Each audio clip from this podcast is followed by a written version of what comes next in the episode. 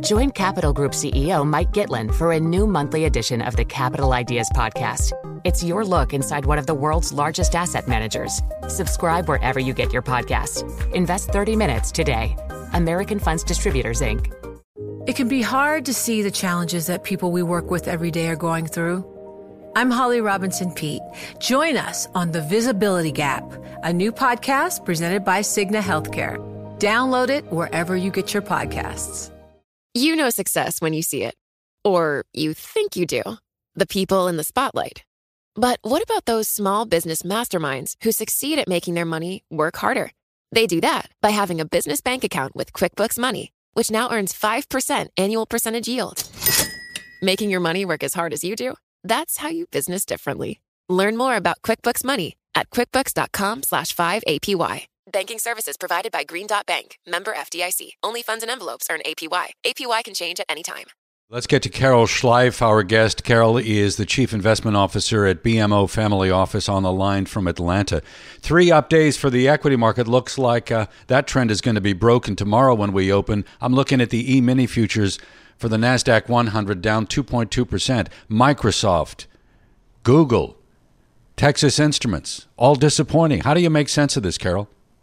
Yeah, don't you hate those after the close reports? Do it during the day so we have a chance to respond to it. But um, I think a piece of it is is it's really important to remember that tech spending overall is up dramatically through the pandemic, and so year over year, you're bound to have some leveling off in some of those pandemic-related spends. And actually, if you're taking it from a macro standpoint, the fact that corporate America is being pretty circumspect and trying to figure out let's level off the spending a bit and hunker down just in case things flatten out here. The resiliency of corporate America and the way they're showing that is actually a pretty positive sign as opposed to just continuing to spend. I think they're being very strategic about where the spend is. But yeah, it's it's worrisome. There's there's no lack of things to fret about in this economy. Mm. Uh, really, at the end of the day, Carol, was it a case that during the pandemic, what happened was that the consumer essentially spent a lot on technology, I include, of course, uh, semis in this. They, they actually borrowed growth from the future, and that's what we're seeing. Well, I think it's not only the consumer, but corporates did too, because when you think about the quantity of us, you know, some of us worked remotely or worked from different places, but all of us did in the pandemic and corporations had to ship extra monitors they had to ship computers they had to get you know anybody who didn't have to be on the front line was getting outfitted for remote work. And so corporations spent a whole lot in the last two or three years too so leveling out some of that kind of spending especially if you're going to level out your employment spend is is natural and so is to your point consumers because we outfitted all our kids to be able to school from home, and now we're putting them back in the classroom. Uh, how concerned are you about a recession, Carol? I'm not sure asking recession or not is is the operative word in in or the operative phrase because if we do have one, I'm not sure it necessarily predicts more declines in the markets per se because it's very tough to do a direct correlation between the economy going one direction and then the markets because keep in mind the s&p is part of the leading economic indicators not the coincident or trailing indicators. And so i think the issue is is if we have one how deep does it get? How broad spread does it get? Does it impact most importantly how badly does it impact uh, employment because those are the things to look at i think the the bigger question is what set of factors do we have to have in place before the Fed finds an off ramp from raising rates as aggressively as they have?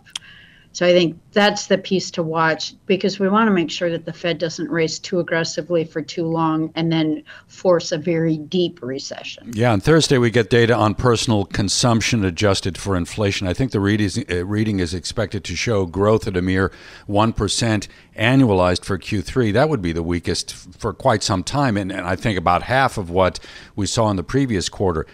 Talk to me about what you're seeing in the bond market right now. We know some of the data that we had today was soft, But we've heard so much about this liquidity crisis or a potential liquidity crisis in the Treasury market.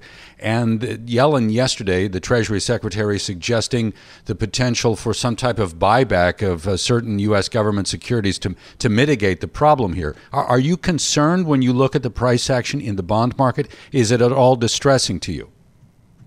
It's it's worth watching and watching carefully because there were signs, for example, in 08, 09, there were signs in the short term credit markets early on that they were starting to seize up and not function. And I think the government's very much aware of that and wants to ensure that that doesn't happen and will do, you know, they've gotten really creative over the last 10 or 15 years with how they're managing um, different bits of monetary policy to try to ensure that we have liquidity in the system because that's a key function that the treasury and the fed play is is the con- the confidence in that system. So we're watching it carefully.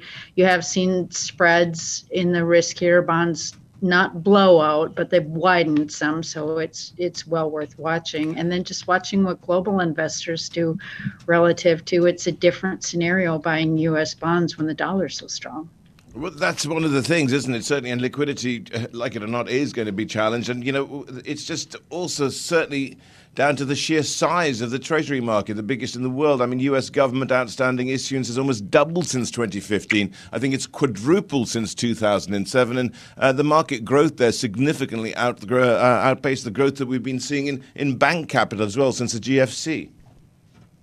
Well, uh, I mean, the offset to some of it in here might be that you've got a lot of investors. If markets stay volatile, like we expect that they will, and largely range bound, range bound stock markets, you could see investors increasingly say, well, I'll take a 4% yield on a 10 year and lock it up, or I'll mm-hmm. take a three and a half percent yield on a shorter bond and lock it up. So, to the extent you have more individual investor interest in that, especially if inflation starts coming down. Because right now you're losing money or you're losing purchasing power relative to inflation to, to lock up three or four percent when inflation's running eight. Right. If inflation starts taming.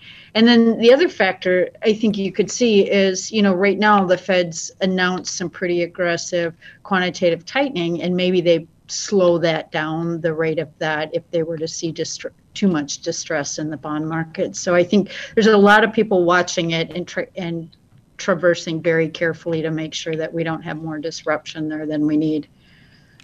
Carol, thank you so much for joining us. Great having you on the program as ever. Carol Schleif, their Chief Investment Officer at BMO Family Office, getting her take on the markets.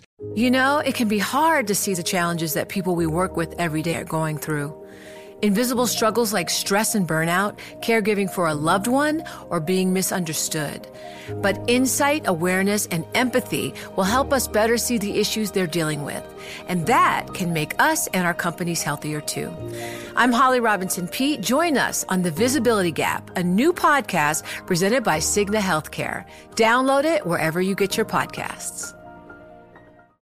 Collaborate for a greener future at the Bloomberg Green Festival, a groundbreaking celebration of the thinkers, doers, and innovators leading the way. From design and culture to technology, science, and entertainment. Hear from inspirational speakers and immerse yourself in climate solutions. July 10th through 13th in Seattle. Title sponsor Amazon, official airline Alaska Airlines. Get 20% off using promo code radio20 at bloomberglive.com slash green festival.